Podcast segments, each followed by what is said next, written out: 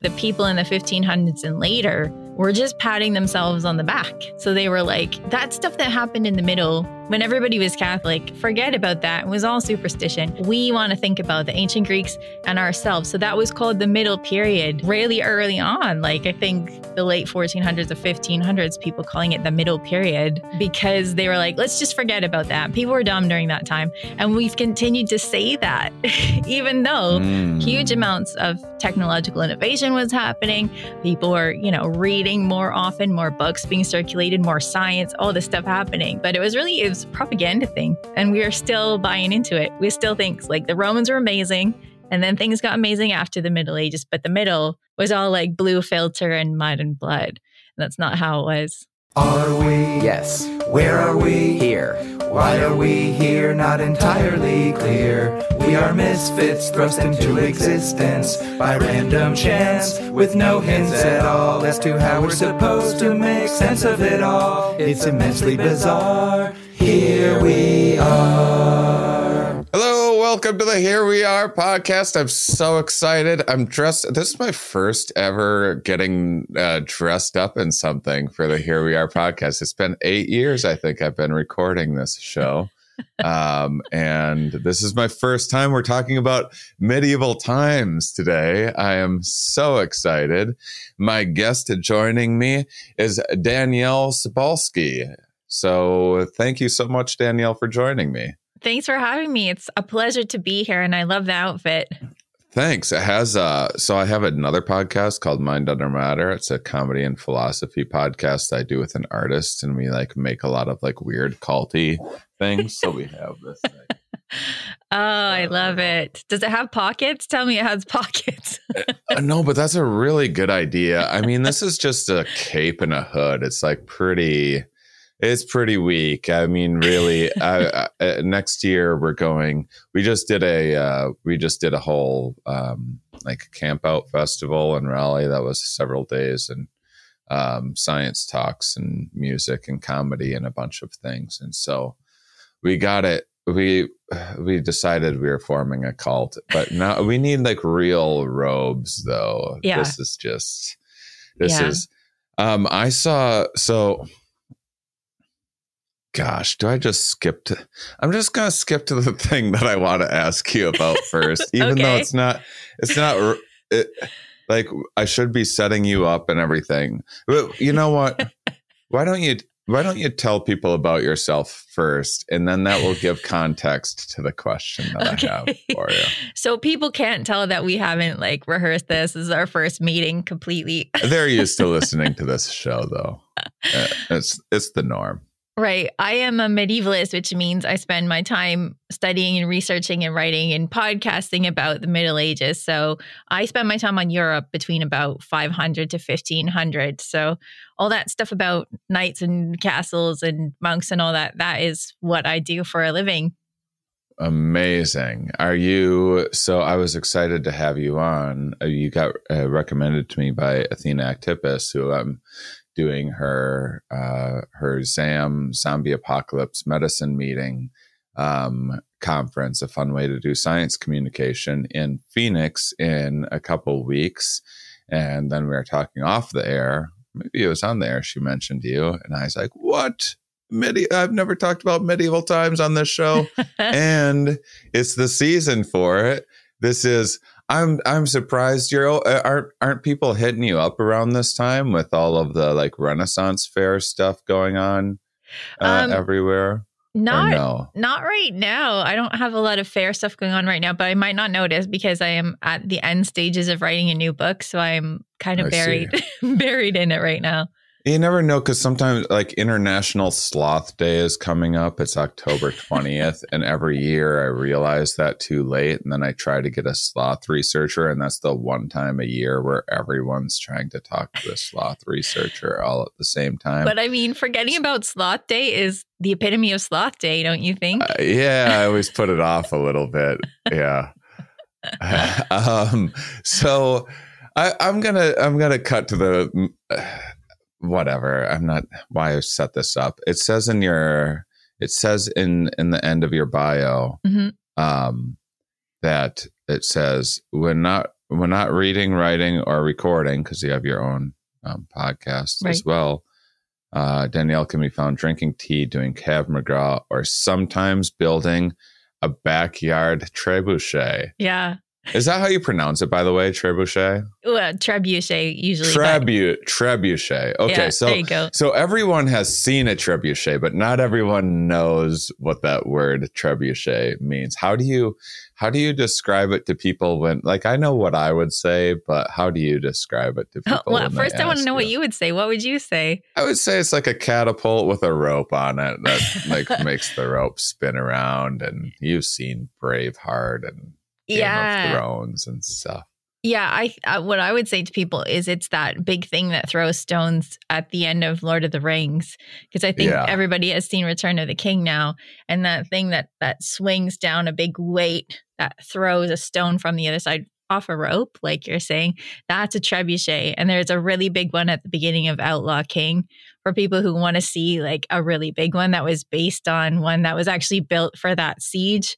And uh, even though the people in the castle in Stirling Castle surrendered, Edward the First, who was besieging the castle, was like, "No, we worked so hard on this trebuchet, we just want to use it." so they actually threw a couple stones at the castle, and then they were like, "Okay, you can surrender." So it's that big swinging uh, rock thrower. That's a trebuchet. So they showed up with the trebuchet Yeah, And the other people were like, no, thank you. We Yeah. surrender. And they're like, but come on, look at this thing. It's awesome. yeah. It had a name. It was called Warwolf, and the people at uh, Stirling Castle were like, "Oh no."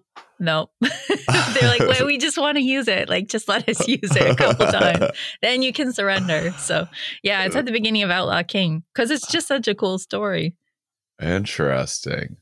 Um, so how did you first off do you do you go to uh renaissance fairs or do they drive you crazy with their inaccuracies or what, what's your vibe I don't tend to go to them all that much. They can be fun, but like you can't expect any accuracy there. It's just playtime for grown-ups, you know? do So- you can you go sober? Because I, feel like i was there's one there's one i'm in raleigh north carolina right now and i looked uh, one popped up somewhere i love a good science and uh, i looked and there's one like four hours away in charlotte.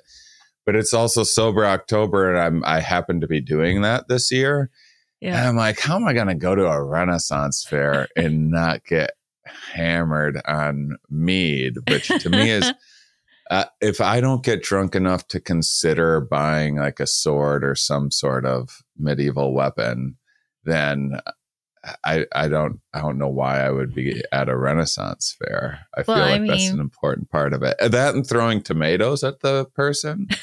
And uh, well, see, that's an interesting point. See, like drinking beer and meat is very medieval, but they didn't have tomatoes in medieval Europe. So you couldn't throw a tomato at anybody. They're from the Americas. So yeah, tomatoes are not a thing. that's a lie. I've been I've been throwing lies at people's faces while they taunt me. yes. Yeah. No tomatoes, no tomatoes, no turkey, no corn, no potatoes, no chocolate, no coffee. None of these things are medieval. So if you go to medieval times, and I hope they don't sue me for this, they know this already. Like that tomato soup that you get, the potato, like that, of that's medieval. The corn, no, because they didn't have it. What would be more authentically medieval if if you if you you're in charge of a Renaissance fair and it's Yeah. going to be a lot more accurate? right. Well, you could still have things like chicken, um, but you can't have turkey legs. You can't have the bi- the big turkey leg that's only at Renaissance. You can't even get those things anywhere else, and they're only at Renaissance fairs, and it doesn't even it's not historically accurate. Well, that's like what you're telling me. Renaissance, if we're talking like Henry the Eighth, uh, people had discovered the Americas by then. But if we're talking about like medieval, like Columbus is sailing in 1492, and that's like the very end of the medieval period. People weren't like eating turkey legs during medieval the medieval period actually. So you would be eating stuff like a lot of similar vegetables, but you'd mostly be eating things like you know, sheep, you'd be eating mutton, you'd be eating um, cereals, right? So you make yourself a pottage. You'd be eating dark bread unless you were really rich, and then you'd have white bread. But yeah, no turkey legs.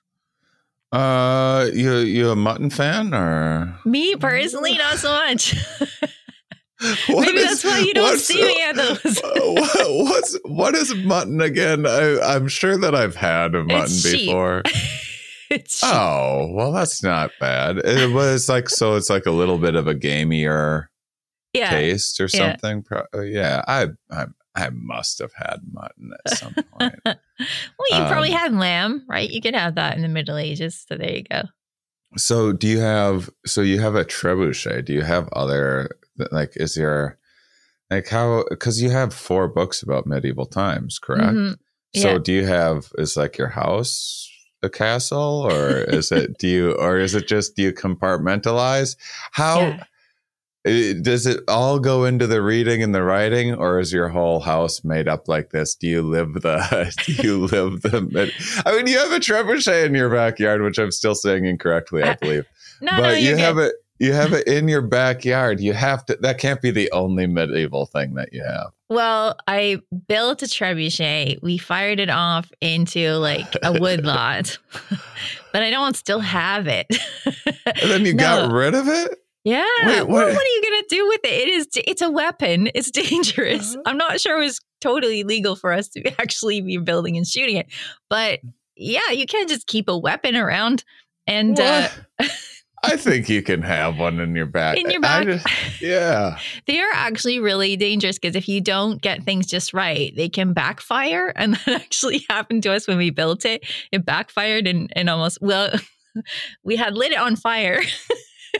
Yeah. the, the projectile because of course you do right and it oh, yeah, backfired yeah. and it almost hit one of our friends which is why kids you shouldn't be doing this at home so you have to be really careful with those things so yeah i don't have it anymore all of it goes into the writing i'm actually very boring and i don't have i don't live in a castle i don't have a lot of Ah. that stuff around the house because it's work right you do Yeah, of have to compartmentalize Sure, sure. Yeah.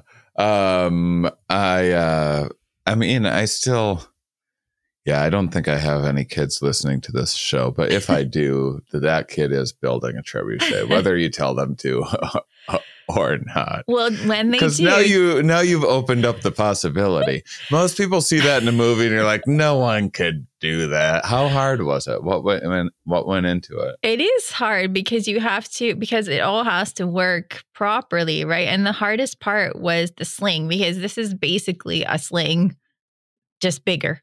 So if you get the sling so it doesn't slip off the throwing arm correctly, it will backfire or it'll shoot straight up. And we were building a small one, right? Like the ones that people were the ones who, were- who would have you see one of these things and you don't suspect that very many things could possibly go wrong with it but then you hear more and you're like well maybe these things are a little bit dangerous Yeah, they are. Well, they are dangerous, but once you calibrate them, right? Once you've got that figured out, they're super, super accurate. So we were shooting. So our trebuchet was about maybe seven feet tall, which is small, That's- small, small. yeah The ones who that were used in medieval warfare, those like buckets that held the weight held about two tons. So it's huge, it's a difference. But our little seven foot trebuchet threw a stone, you know, about the size of, I don't know, a, a small artis- artisanal loaf of bread. It threw it about uh, 70 feet and it hit the same box over and over again. They're really, really accurate once you get it set up. But like you have to be, you have to work really hard to make everything work properly or you're going to get a rock shooting straight up and that's not what you want so kids the kids who are listening like try with like a nerf ball or something you could get little kits to just make tiny rock ones just shoots straight up into the air and then everyone runs for their lives That's i right. imagine Yes, this is why people sometimes will shoot. Like sometimes people have built them and they shoot like pumpkins, which is a safer bet, but you still don't want a pumpkin. you don't want a pumpkin Coming straight down on your head, no. so you have to be really careful with these things. They are weapons. Yeah, well, that's good. I, I've been trying to get the word out there about trebuchet sh- safety, and so you're definitely the person That's right. to. Yeah. That's what I do in Um, my spare time is I go to schools and I talk about trebuchet safety. Um, I uh, so so how did you get into medieval studies? accidentally, really. I mean, like I was a kid who read stuff about Robin Hood and stuff about King Arthur when I was a kid, and I was really into it. Um, but I didn't know I was going to be a medievalist. One day I, I had taken a class at university about medieval romance, which is just basically like Arthurian stories. Romance stories are just stories that were not written in Latin, they're written in the Romance languages, right? So French, Italian, Spanish. And uh, I didn't know you could do that as a career. but it just kind of came to me one day accidentally that I wanted to do that. So I went and did a graduate degree and learned more about it. And then I've been working on medieval studies ever since. Um, so uh, when were what what years were the medieval times? So around 500 to around 1500. People are always they always choose their own dates, but it's around a thousand years, at least in Europe, between around 500 to around 1500. So we're talking about like the quote unquote fall of the Roman Empire to about the rise of Protestantism, the Reformation. So that's mm. the hmm. thousand year period, which is a huge period. A lot of things happened during that time. Yeah. Yeah. I, I, I thought it was like a couple hundred years. In my mind, it wasn't that long. Yeah, it's a really long period. Um, and so yeah, I hmm, I have a, I have several questions. I I guess one thing I was thinking about, kind of related to something else recently, was was the impact of of writing on human culture, and it wasn't. I, we were just talking about kind of the uh, Hammurabi Code, one of the yeah. first kind of written um, texts when they started actually writing things down that weren't just accounting for crops or or whatever and and the impact that that had like a written set of rules and then some of the early organized religions came uh, right after that it was just the importance of because even even to this day when i'm when when i have a guest on they're like whoa they've written a book. like I've tried writing books; they're hard, but anyone can write a book. Yeah. But but there's a there's a like a uh, there's a thing about it. Like uh, uh, I I tour with um, live science and comedy shows and stuff sometimes, and and uh, I could have someone with a MacArthur Genius Grant and no one would care or know what that is. And then the next person would have some self published book and people would be like, they have a book. Oh my goodness. Yeah. And yeah. so this must have been really impactful when like papyrus or whatever was incredibly difficult to come by and there weren't many of these things around. And I know kind of the origins of, of universities as I understand where they just didn't have many books around. So you just, the professor is just someone that would read a book to everybody because mm-hmm. they would have books kind of touring around a country or or whatever and that's that's how you would share that information because not everyone could just read a book um, what was what was kind of the impact on um, writing and literacy because that would have been i imagine that's a time when people started becoming quite a bit more literate in those thousand years? Yes. so what you're getting at right at the end there is that this is a thousand years, so it's a very long period. So if we're talking about the quote unquote, I'm going to keep putting in quotations, the fall of the Roman Empire, then you have individual kingdoms that are coming out of this, right? And so it eventually grows into what we're thinking of as Europe now with its individual countries. But over this time, people started to teach each other educational stuff, right? So it's not like people forgot how to read in this time, but there was stuff going on. So mm-hmm. most of the reading that was happening was happening in monasteries. That's where you would get educated and that's where you would get taught. And then eventually you could go to universities, although monasteries and cathedral schools were still where you're getting to learn how to read. Most people most people weren't literate in the sense that we think of it now in that reading and writing were considered separate skills. So you might know how to read, but you might not know how to write. So these are two different mm. things.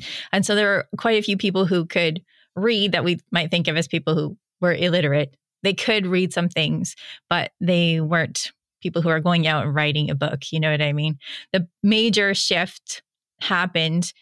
Two things happened really. Um, people started to to make paper, which is originally made from linen and then it started to be made from pulp. And this is something that came to Europe in the 1400s for the most, sorry, the in the 1300s, for the most part, people started to pick up the use of paper. There's actually a podcast I did about paper if people are interested in that. But before that, people are writing on vellum. So this is animal skin that has to be like tanned and it has to be scraped and it has to be bleached and then you can start to write on it. So all of the books that people are using are being copied by hand. And so if you're a university student, you could still get a book but they were expensive because of all the labor that went into them. So when it started to transition into paper, that made huge difference. And then, of course, the printing press was invented around the 1470s. And that's when it made it possible for more people to get more books. And then it made it possible for more people to have more schooling using books. And then more people became literate over time because I think, in large part, because the printing press made it more affordable for people to actually have books. So, like, the evolution of like reading and books over time is like it's a huge it's a huge period over which a lot of things happen. But basically people were writing on animal skins until well into the 1400s people are still writing on animal skins for the most part. And then as the printing press became a thing then it started to be more paper and more cheap books for people to read. And that was right at the end of yeah the, the end yeah. the, the printing press just ended the I mean, not, what, not really. what was it? No I, I i imagine that's not the case. But what what was uh, what were the medieval te- what why do we call it that? Why is it um, it also feels like um like a thousand years. It feels a little sloppy historically to be like ah we'll just that thousand years that'll be medieval times. Well, such a the answer is actually propaganda, right? Because okay. you've been using the word Renaissance quite a lot, which means rebirth. And so when people were becoming Protestant uh, in the 1500s, they really wanted to forget about the time when everybody was Catholic, which is the Middle Ages. And so they were really ah. interested in antiquity. They thought all the smart people were in the ancient period. I'm sorry, were, I keep on saying medieval times. I mean to say Middle Ages. I you can to, say it's fine. Both of them are fine. Can? Okay. yeah, as long as you're not like trademarking like capital medieval times, then you're fine. But yeah, so basically, the people in the 1500s and later were just patting themselves on the back. So they were like, that stuff that happened in the middle when everybody was Catholic, like forget about that. It was all superstition. We want to think about the ancient Greeks and ourselves. So that was called the middle period really early on. Like I think the late 1400s or 1500s, people calling it the middle period because they were like, let's just forget about that. People were dumb during that time. And we've continued to say that, mm. even though hmm. huge amounts of technological innovation was happening. People were, you know, reading more often, more books being circulated, more science, all this stuff happening. But it was really, it was propaganda thing. And we are still buying into it. We still think like the Romans were amazing. And then things got amazing after the Middle Ages. But the middle was all like blue filter and mud and blood. And that's not how it was.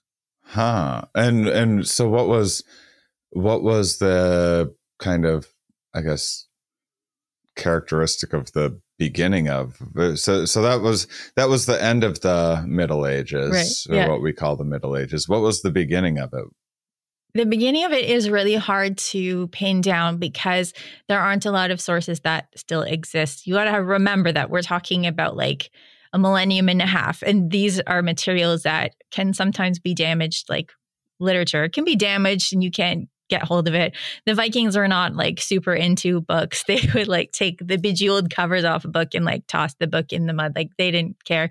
And so, you know, you can lose a lot of material. So the that early part of the Middle Ages, quote unquote dark ages, is hard to pin down because of that. We don't have a lot of sources from that time.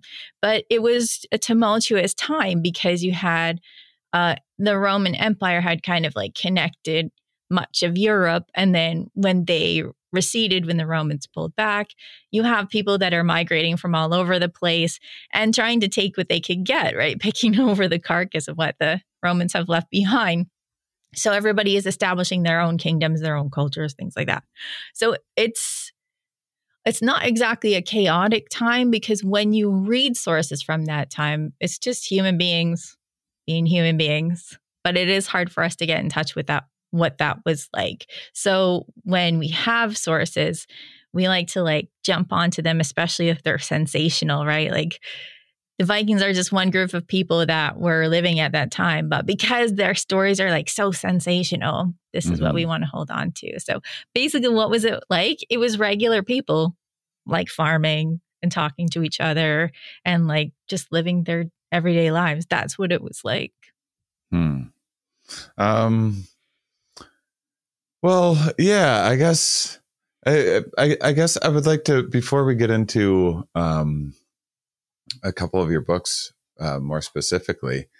Can you add any other kind of Middle Ages 101 uh, for us to kind of set up uh, set up anything else that kind of people need to know?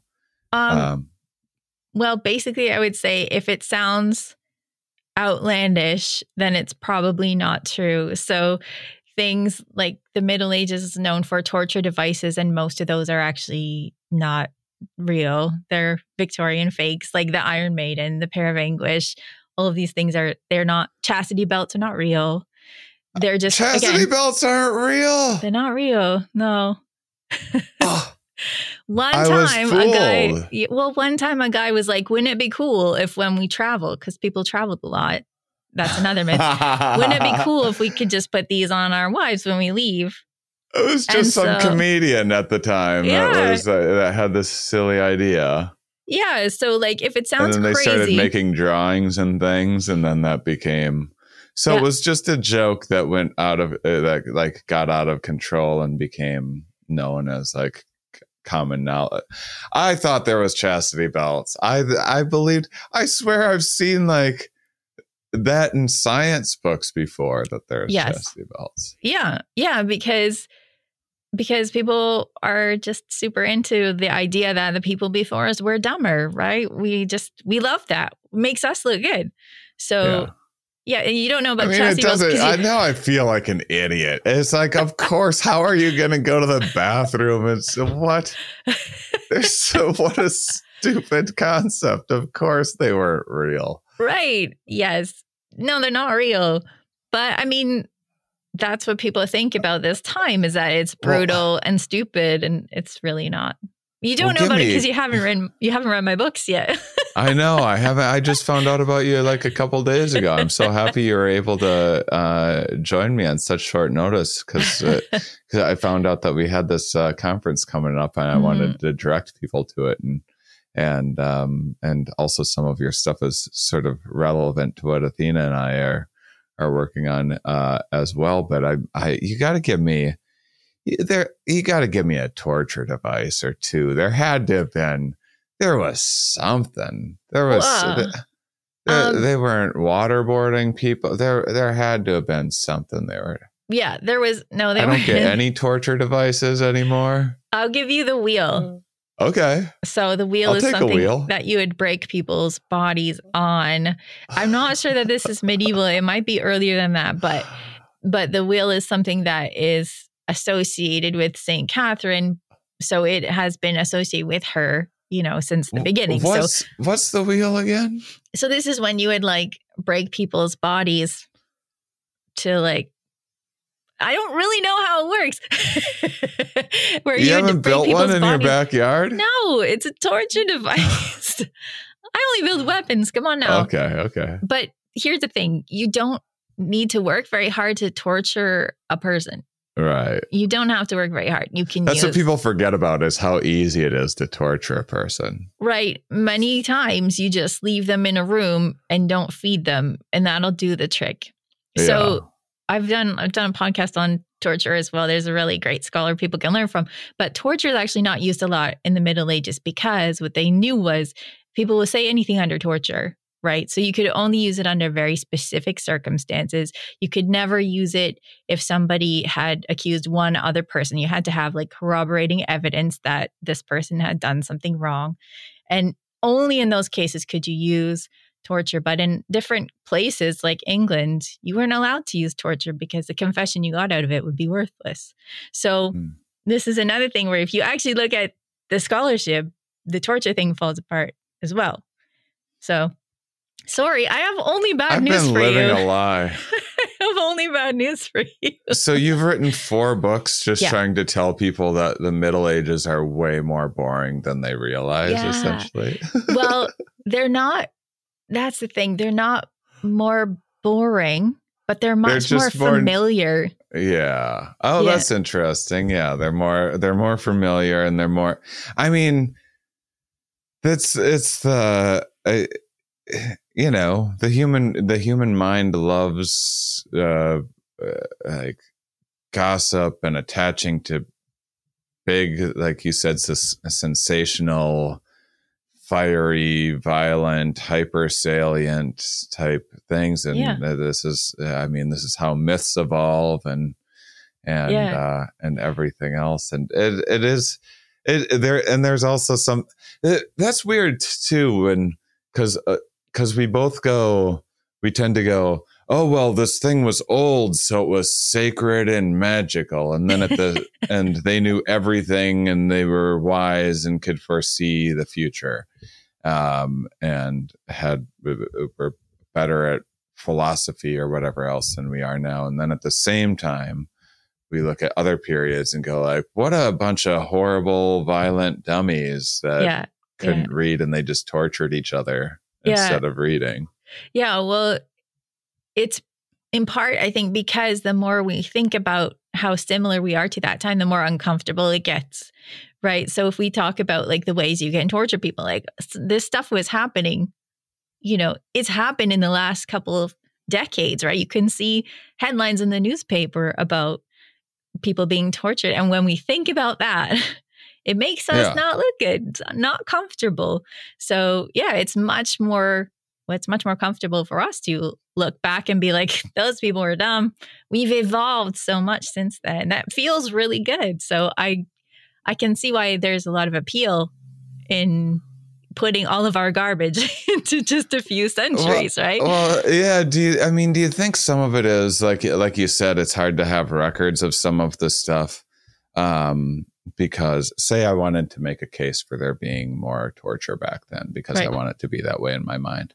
Um, yeah, okay. and so I, I would say, well, you know, you look at like Guantanamo Bay, and sure, we have these like Polaroid photos of of like naked human pyramids to humiliate them or whatever, and Mhm. like that. Well, yeah, you have this physical evidence, but perhaps they just like couldn't get people to sit still long enough to paint the naked pyramid to humiliate them or whatever back then.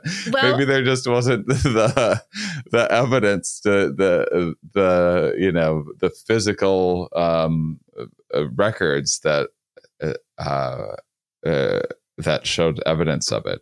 Well, that's funny because I got to send you one of my books because I'm pretty sure I have a manuscript image in one of my books that has somebody that is hanging from something called the strappado, which basically is just hanging from your arms so that your joints are overextended. And I think that the person, the torturer, is applying fire to them. But honestly, I don't know if that is torture or punishment because punishment is different from torture, right? So Ah. But yeah, I have there is a, an actual picture. People took the time to draw it out. There is a people have also taken the time to draw out like can those. you wiggle Wes while you're Yeah. being burned please Right, right. So, but the legal records are where we find information about torture or punishment. And if I somebody see. is believed to have been, you know, terrible, then people will write about it as if this is a good thing, or they'll write about it as if it's a terrible thing, but they will write about it. So, legal records are some of the best records that we have. So, what kind of fun punishment did they have going on back then Well, the there's one- this There's because because everyone thinks of like the guillotine and stuff, and Yeah. and, the uh, guillotine is post medieval. So, if you were going to get beheaded, yeah, sorry, man. If you were going to get beheaded in the Middle Ages, people would use an axe. I uh, know all of my Middle Ages information from movies. It turns out that are not historically accurate in any way. yes, you're going to have trouble watching movies from now on. What about the about what about this? Uh, what do they call them? The stocks or whatever, where they put Yeah. people in their hands and their the public humiliation stuff. Yeah. they had to come on. Yeah, they had. yeah, to, they did yeah. a little bit of They that. did that. right? Yes. Yes. And they did that more oh, thank goodness. afterwards. and more afterwards. more Okay. afterwards than during the Middle Ages. Well, but they invented it then, maybe. I mean, I don't know. Did the ancients not have a place to put people to humiliate them? I bet they did. So I don't know. I don't know. That's not something I have looked into. Yeah. But um, you're talking like the worst execution you could have, and it was meant to be the worst execution you could have was one being hanged, drawn, and quartered. So this is one where Oh, boy. you would. So in the Middle Ages, people. It's like what they did to William Wallace in the movie, That's right? right. Yes, So it was. It That was, is- there was a thing You found, like, the one- historical detail in that movie. yes. So you would be hanged by the neck. So they didn't have a trap door to break your neck. If you were hanged in the Middle Ages, you strangled to death. Oh my! So you would be Okay. hanged, then you'd be cut down, then Yeah. you would be drawn by horses till your joints Okay. gave. You would be disemboweled, and that would be the entrails would be burned in front of your eyes, and then you would be executed by beheading. Now, this is not Well, that's pretty good. I mean, if we want to like really make an impact on people, like That's that's, exactly a right. That's one of the worst things I could uh, imagine that's ever happened to anyone in all of human history. That's right. That happened. Oh, I forgot the castration. You're castrated too. Um, oh yeah. so this happens. There, I did a podcast about this too. So this, there's a there's like symbolism to all of these things, right? So it's not just like what can we do that's really going to be gross. It's about getting. It's about punishing that person for their traitorous ideas, right? So you're getting rid of that stomach because that's where some of your ideas to work against the king might be coming from. You're separating the head from the body, like you tried to separate the king from his people. So, like, this is the worst punishment. It's very symbolic. It's not something Yeah. that happened every day. And so, People when William, are throwing up watching this, and they go, Yeah. "Well, it's a metaphor. Come on, it's not, this isn't me being." Well, you think I want to cut this person's head off and disembowel them? I have to. It's for the I'm sure- story.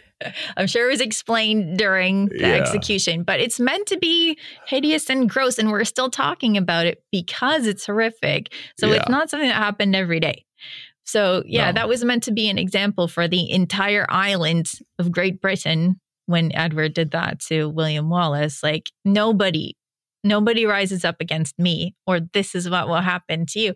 And I mean, we're still talking about it. So it's accomplished what it was meant to accomplish. But yeah, not an everyday thing. You asked for the worst. That's the worst. It's a pretty good one as far as ba- as far as bad things go. Uh, That is that's more horrifying than a lot of the myth uh, the, the myths Yep. that didn't actually exist. That is. Whew.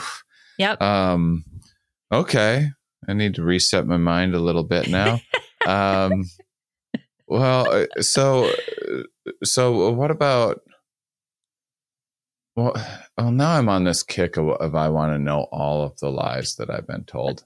Uh, mead? Do I get mead? You do. Absolutely, you do. Yes, you got mead. You got beer. You got wine. because that was, uh, that was uh, I think that was the origin of um of honeymoons. I think it was uh I think it was related to there was there was some custom and some culture where there was after the wedding night the father-in-law would have to give his like son-in-law or whatever all of the all of the mead he could drink for a week or something like that. this is not sort something I'm familiar with. So it's probably not a medieval European custom. Or I probably would have come across it before. Yeah, yeah. Maybe Yeah. it was before that or something. I Maybe. Um, I, I was, oh boy, what was I going to ask you about? Was the, oh shoot. Um, There's a lot all of myths. There's a lot of myths hit, to hit me with some more myths. I I have other questions. I just had I had one in particular. It'll come back to me. So yeah, hit me with more myths. Well, the easiest one is that people didn't think that the earth was flat. They believed it was a sphere. They knew it was a sphere. They hadn't lost the wisdom of the ancient Greeks, right? And the ancient Greeks had already figured it out. Mhm. So they knew that the ancient Greeks had figured it out. It's like 40,000 kilometers is the circumference of the earth. And NASA says it's 40,070 kilometers. So that's pretty good. but they knew it was a sphere and you can find evidence of it everywhere. I did a TEDx talk and so I have like visual images in there. But they knew it was a sphere. Otherwise, astronomy wouldn't work. And they were Mhm. very, very into astronomy and astrology as well, which they thought was a science. um, but they knew it was a sphere. Absolutely. When did astro uh, when did astrology start taking off? Was that during the because I uh, well before that time? I would say well I- before that time because like the zodiac is is all like from Greek mythology, right? Right. So Yeah. it's going to be older than the Middle Ages. Hmm. But this this is like not my area. So- Oh, that's okay. Well, I I remembered the thing that I wanted to ask you, and now I know why my brain was trying to forget. It was about castration. Um, so it, I I remember reading.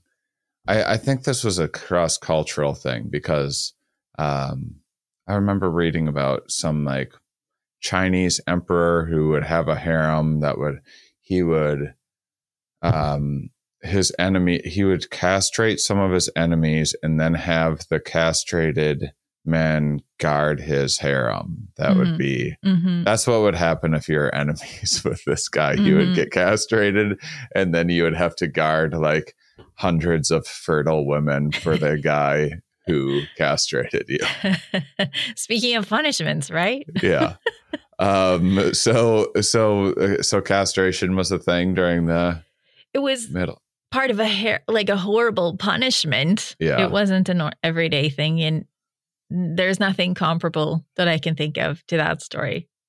No. um, um, all right. Well, you have a uh, you have the book. What's the t- the title of the your most recent book? My most recent book is How to Live Like a Monk Medieval Wisdom for Modern Life. So, I would love to get into that a little bit. I've Sure. always, I was I was raised Catholic. Um, so so this is the thing that they were like. That this was this is the big. Uh, Catholicism was huge during these Middle Ages. Then Yeah. is is what I'm taking Yes. from this. Yeah, this is And- pre Protestantism. so here so you know i'm still i'm still processing my my catholic upbringing it didn't go well for me. I i never really i wasn't all that into it. Right. um but in I, I went from you know very angsty and rebellious and stuff in my youth to uh, i'm 42 now. I have I, now i find a lot of the mythology and stuff through through history to be very interesting. Mhm, mhm. um, and uh, and just the roles that it had on culture. So, when did Catholicism first take off? well, in the ancient period, right? So if we're if we're counting like the year of our Lord being zero, then it's pre Middle Ages. Yeah, but the Bible wasn't even like two hundred until like two hundred years after that, like the first written Bible, and then and then the the different sects that happened was Catholicism wasn't the first one, right? But it was see, it was like just Christianity, and then when you name it Catholic, well, there was only one way for a lot of Europe from the beginning, but there was also what we call Orthodox now, right? So there, there's the two different branches, but they're both what we might think of as like Catholicism now, as in not Protest- Protestantism, but like church history is not where I spend most of my time. But let's just say that from the beginning of the Middle Ages, um, Christianity's well established, well established. There's like all the literature you could want. There's like the Bible, there are the church fathers, right? St. Jerome, St. Augustine. So by the time the Middle Ages start, Catholicism is well established. Does, and does that answer your question? I kind of Oh. forgot the question. Oh yeah, no, it does. I, I, I was uh, so so Catholicism was well established by the Middle Ages Yeah, yeah, yeah. already. Yeah. and then was there was there any kind of church and state separation? In in my mind, the church was the was the state and the law of the land, and and they were the ones collecting taxes and everything else. kind of kind of there wasn't really a separation between church and state because in order for you to be a king you had to have God's blessing, right? So they really went back and forth and they argued amongst themselves, like kings and popes, like, who is really in charge of my country? And eventually they settled on the fact that, okay, like the Pope is in charge of everything. But that can sometimes just be in name only, right? Like during the 1300s, there is the persecution of the Templars, for example. During this time, the Pope is in France, and the King of France is like bullying the heck out of the Pope. So even though the Pope is like the head of all of Christianity at this time, uh, at least in the Catholic tradition, like n- nobody necessarily had to listen to him all the time, and they didn't. they didn't always. But this is something that they were actively debating because how much power belongs to who is a very important question when you're trying to administer a realm, for example. So the thing that makes it also complicated is that kings would have jurisdiction over some laws and the church would have jurisdiction over other ones. So things like like murder, like theft, uh, these were under the king's law. But things like adultery, blasphemy, these were under the church's law. Mm. So hmm. there's two different laws going on, and this is actually something that caused a huge problem because for example, if you were a priest, you couldn't be charged under the king's law. So if you were a priest that murdered somebody, you couldn't get hanged for that because you're a priest. The church would take care of that and the church would punish you by saying like you need to fast for this amount of time or whatever. And so the kings found this very unfair. they yeah. argued about this quite a lot. And this is one of the things that led to the murder of Thomas Becket, if people have heard about that, was because uh-uh. of an argument between the king and the Archbishop of Canterbury, Thomas Becket. Uh, the king wanted the Archbishop on his side when he was trying to bring laws together, for example, and the Archbishop was like, heck, no, we're not going to do that. So um, the king said, Would no, but will nobody rid me of this turbulent priest? And then people took that literally and actually, you know, murdered the archbishop. And then the king had to apologize. I already used a few people were just like, like okay. I'll do it. Yeah. so the the king had to apologize on his knees. Uh, and he had to be like flogged by people on the way to the cathedral to apologize. This is Henry II uh, of wow. England. So it was a big deal. So the king tried to take oh, all the power, wow. uh, and the pope not, won that It's not one. every day you get to flog a king, right? So the pope won that one. so yeah, it was. There is no real separation of church and state in that it's very messy the way that it works together. Um, but this is something that was people were arguing about during the entire Middle Ages.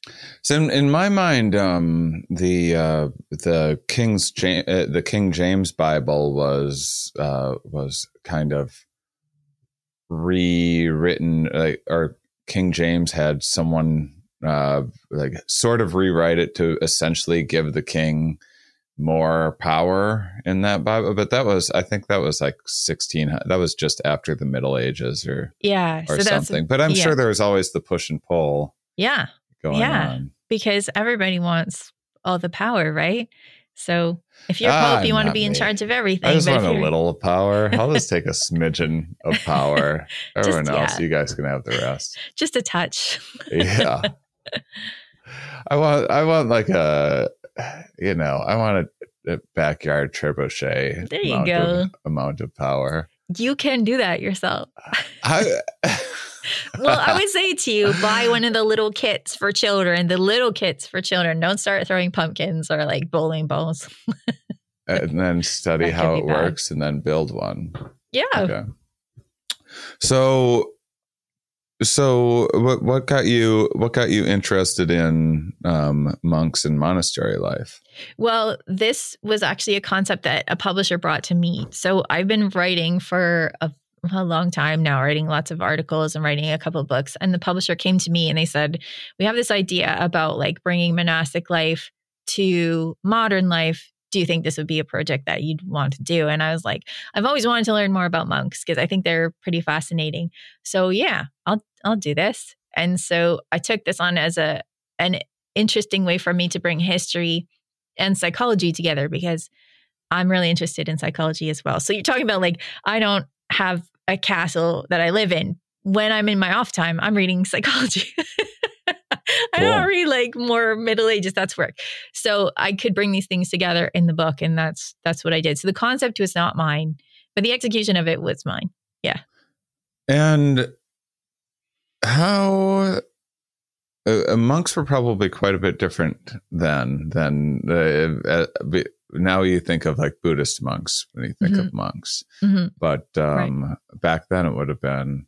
Uh, I imagine monks had a great deal of power and sway in things back then. right? Sometimes, sometimes, right? So we should say that Buddhist monks still existed, but just in the part of the world I wasn't looking at, right? So Mhm. Christian monks, it's tricky because they were meant to be separated from society uh, in order to be more perfect in their faith, but they weren't really.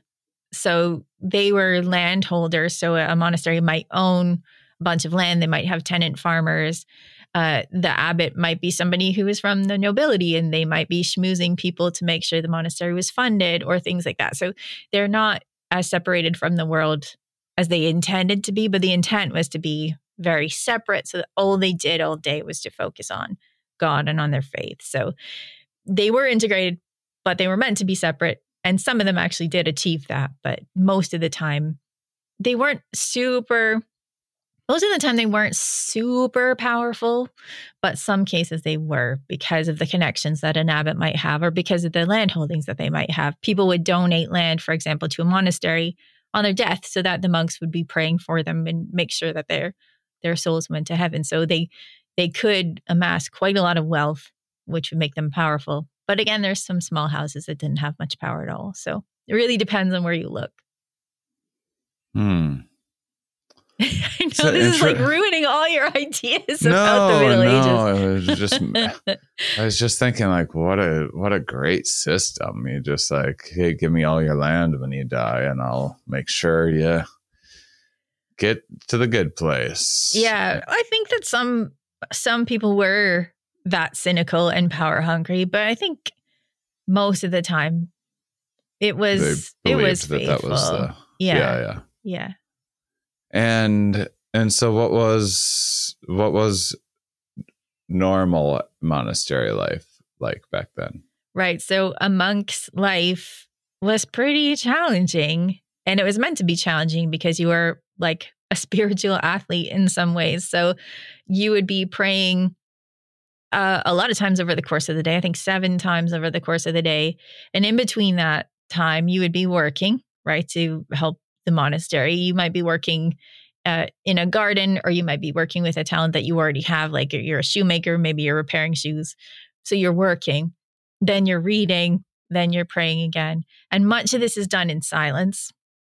And you are not, you don't get to pick what you wear. You don't get to pick what you eat. You don't get to pick what you do every day. All of that is given to you as an assignment. Then you have to get up in the middle of the night to pray. And so monks are, they have a difficult life, but this is something that was done on purpose. So when I wrote this book, I'm not saying people should be monks. That's very difficult. but there are things we can learn from monks. Things like um, having green space. This is something that you find in cloisters, right? So if you ever visit a cloister, you'll find that it's usually built in a square. There's a church on one side, there's a dormitory, there's a place for them to eat. And in the middle, there is a green space, and they're meant to spend time there to refresh their eyes after being inside all day doing all their work, doing all their prayers. And this is something that, you know, science has shown us really makes a difference. Like 30 seconds looking at an artificial plant will make us happier. So this is the kind of stuff that I bring to the book. Not that you want to live a life that is as austere as a monk's, but adding things to your life like green space, for example, will be helpful. Hmm. Um, all right. Well, what else? What if I'm so I'm I'm on this I'm on this sober October uh kick. So um I, I started I started early. So I started uh I got uh, my COVID booster uh, like a while back and I used that as an excuse to start uh, a little early. That was the 23rd Mhm. of September.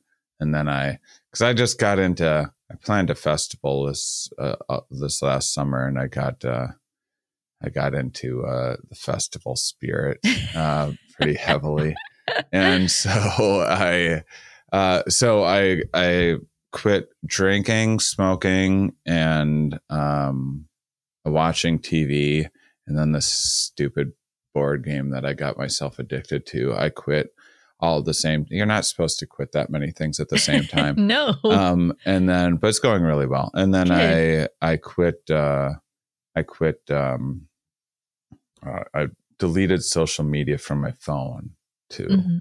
uh, so I can still check important direct messages or whatever on my computer. So Mhm. I'm on, and now I'm on. Now, now October just started. I'm on this wellness kick, and I feel like this is the most monk-like I've been in some time. So I would, I would like to know, like, I, I want some, uh, like, modern self-help advice from, uh, from a middle-aged monk perspective. Yeah, well, a monk would tell you you are right on track. You should be limiting or at least not overdoing it on anything, whether that's alcohol. They didn't have cigarettes back in the day. That tobacco was from the Americas, so they didn't have that either. No pipes. Just so you know, all the people who are like super into Tolkien, there's no pipes in the actual Middle Ages. But they would say moderation is important for everything. And sometimes you need to deprive yourself in order to be healthier, right? So fasting was something that they did quite a lot. And this was a way to make them healthier. So I wouldn't say like Fa- fasting is something that you should you- do. Yeah, it's I'm one of the things where- fasting. Uh, but that, but that was a regular practice. Was and you're talking about just on food uh, fasting, or or was that like applied to like substances or sex or like whatever? Uh, when they used the word fasting, what did it mean? It could mean different things. So that's a really good question. First of all, there's no sex. They're, monas- they're monks in a monastery. So celibacy Oh, is that, oh, that was always a thing. It was always, Always the, a thing. the fir- How did that No. take off in the first place? Where where uh, people were like, "I have this idea for a way that we should live our life." No sex. And Yes. people are like, "Okay." It never works that way. It's uh, always like, uh, like Mor- Mormonism was like. Uh, Joseph Smith or whatever was ran out of town after town after town and uh, like put in jail and stuff for misleading people and being like a fake treasure hunter and then doing all of these things. And and no one believed a word he said until until uh uh like one day his wife caught him cheating and he was like ah, god says i can have multiple wives. And then they adapted that practice and then and then Mormonism took off faster than any religion in human history Mhm. because I imagine the guys would be walking down the street with a couple women or would people would be like, What's your what's your secret? I'd be like, Oh, there's this new religion that I'm into. They're like, you know, I've been looking to get into more spirituality lately. Uh, and then, uh, but so, but the monk cell, that's a tough sell. That's Yeah. what, it's supposed to be difficult, right? So if you become a monk, you are uh, you are vowing poverty, chastity, and obedience. So this is what I mean. You, you get told what to do, and you don't talk back. Your abbot tells you what to do, and this is what you're giving to God, right? This is a this is a challenge that you're facing because you are trying to have faith. But I mean, you were raised Catholic. You haven't heard that like sex is a bad thing for people well, to be yeah, doing. yeah, but I didn't know that, that. I didn't know if that was a thing that came around later for the monks, or if it was just right from Jump Street. Right from They the were- beginning. If it's something you enjoy, you shouldn't be doing That's crazy. as a monk.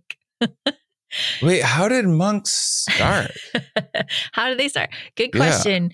Well, um, they started out as hermits, but people realize that being a hermit is really is really hard. It's really hard to be a hermit.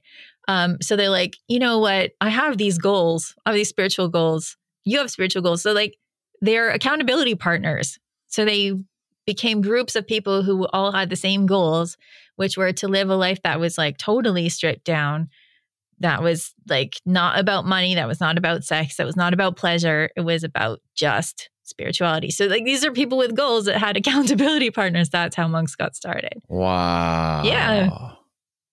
Yeah. That's interesting. Uh, so hermits right. would approach one another.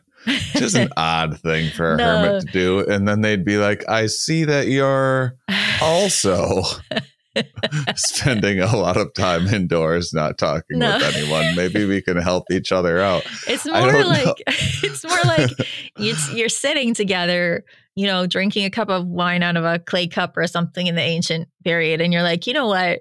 I really want to be a hermit, but it's hard. I don't know if I can do it. And then your friend is like, I really want to be a hermit too, and I don't know if I can do it.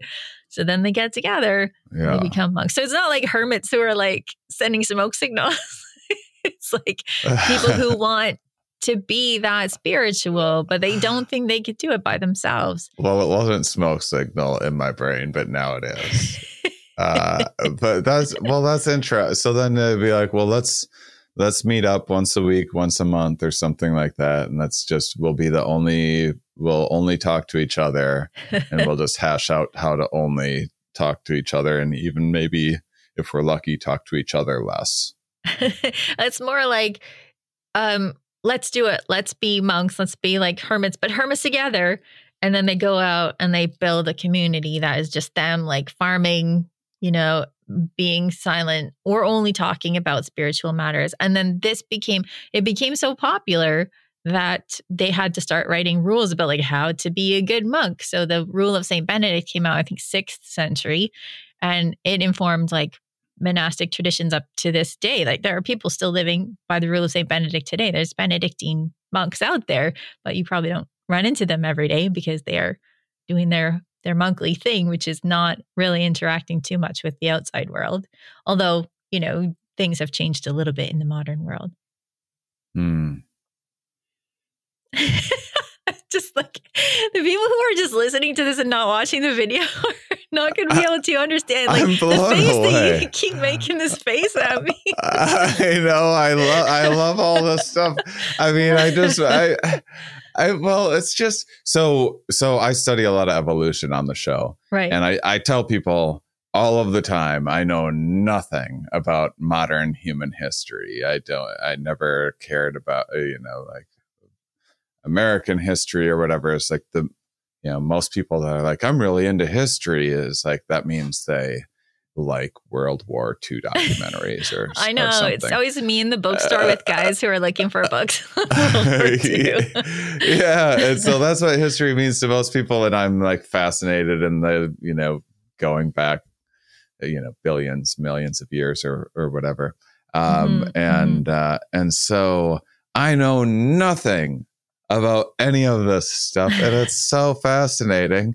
So everything that I know is from TV, and of course, that's like that's going to make a fool out of anybody if you get your information about anything from a, a bunch of like hokey action movies or whatever. yeah. Um, yeah. Yeah. I mean, there's entertainment, but you shouldn't take that as gospel for Hmm. sure. For sure. But I mean, there's a lot of like medieval historians that are putting really good content out on the internet.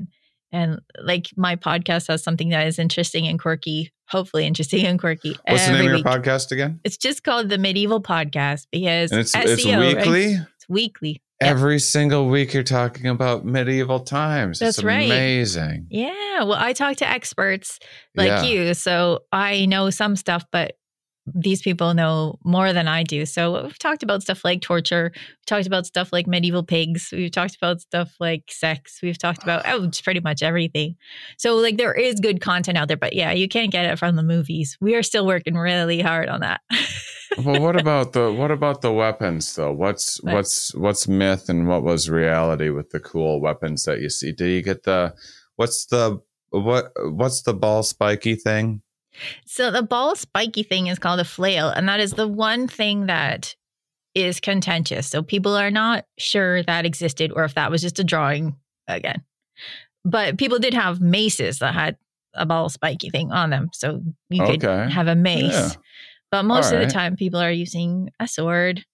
They might Yeah. have a shield. They will always have a dagger with them. They might be using an axe. They might be using a pole axe.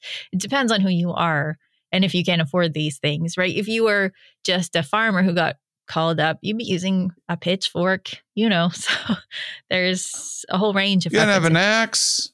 You're If a you- farmer. You don't have an axe. Hopefully, if you're a farmer, you have an axe, but maybe you want a ranged weapon, you know. Yeah. Yeah. So I mean, yeah, you can do a lot of things with an axe. You can cut down trees, make a canoe out of it. You could do all Yeah. sorts of. You can chop things up. It's a.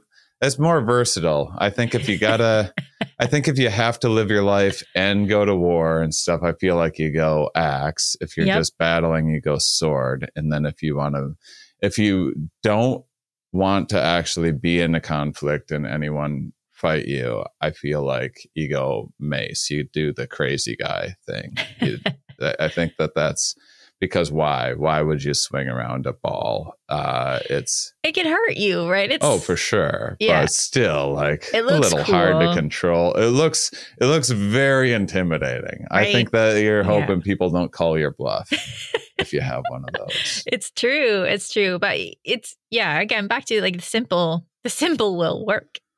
So when people are talking about the zombie apocalypse, which is what we're going to be talking about in a couple of weeks, the simple weapons will work and axe is going to do the job. Well, I, I just I, I might I might wrap things up because I want to have you back on sometime, and maybe I'd have some time to actually uh, since since since this came together um, so quickly and last minute to promote the conference. Mm-hmm. Um, which uh, check it out. Go to zombiemed.org. That's where you want to get information Mm-hmm. zombiemed.org. It's October 20th through the 23rd, Arizona State University, but they're also like streaming a bunch of things and stuff as well. So you don't need to be there, but you can also be in person. And if you are, I'll hang out with you. So you should come and uh, come and check it out. Because also, um, why don't you plug all four of your books? But but one is one is per, uh, uh, particularly relevant to the conference. Right. Okay. So I wrote a book called The Five Minute Medievalist, which is a collection of essays plus a couple more that I wrote for the book. Uh, essays that I wrote for medievalist.net, which is a place where people can find good information about the Middle Ages. So my first book was The Five Minute Medievalist. Then the, Se- the secret book, which I'll come back to in a second. Then I wrote Life in Medieval Europe, Fact and Fiction, which is a book that is just there to answer your questions. So you can read it straight through, or you can just pick out the questions you want answered. So the entire table of contents is just questions people ask when they watch Game of Thrones. So, you know, Life in Okay, medieval so this Europe. is the one that I need, That's the one so that that we don't need to have the same conversation. no, And then- wait, you're telling me this didn't exist? That's the book that you want. yes, that's the book that, yeah, everybody who was watching Lord of the Rings, Game of Thrones, or reading a historical fiction book, that's the one you want is Life in Medieval Europe because it will answer your questions. Then How to Live Like a Monk, Medieval Wisdom for Modern Life is the book that is about using history to help you maybe live a better life. And then the one we're talking about is uh, The Five Minute Medievalist Guide to Surviving the Zombie Apocalypse, which is a book I wrote very quickly. It's a very short book that talks about what we can use from the Middle Ages to help us in a post electrical world. so, how do you build your defenses? What do you use for weapons? What do you use for medicine? Which is how I got involved with the zombie apocalypse medicine meeting back in 2020. Um, and all that kind of stuff is in the five minute medievalist guide to surviving the zombie apocalypse. Very cool. Hmm. I think I do need to start with the fact or fiction one because it's also I also have um the you know like I said I have the show Mind Under Matter and we just did this camp out festival. It was a it was people loved it. It was a big success. We're going to do it next year, but we're also like trying to think of more cult ish like uh, silly things that we can do. Um, and so uh, like we we were doing all sorts of weird. We built an outhouse from scratch and then made it, it like had artists paint it and stuff, and then we burned it at at the end. Maybe we'll use the your trebuchet next year, or you'll have to tell me who you sold that to. Um, and then so we're we're trying to think of other like weird uh things that we can do, but things that are like historically accurate. That's a that's a good fun um that adds a little something to a, a, a festive time when you when you when there's some s- historical story behind why you're doing some ridiculous thing hmm so i might start with that one and It's a good one. And you could start with the medieval podcast, right? If you are not ready to just dive into a book, you can just look around and see if I've talked about anything interesting on the medieval podcast and start there. Terrific. Well, I I can't wait to find out more. Um, it's Danielle Cybulskie. That's C Y B U L S K I E. The links um, for her uh, books and podcasts will be in the uh, in the description um, wherever you're listening or watching this. And so, thank you, Danielle, for joining me. Thanks so much for having me on. And thank you, listeners, for being such wonderful, curious people. We'll talk to you next week.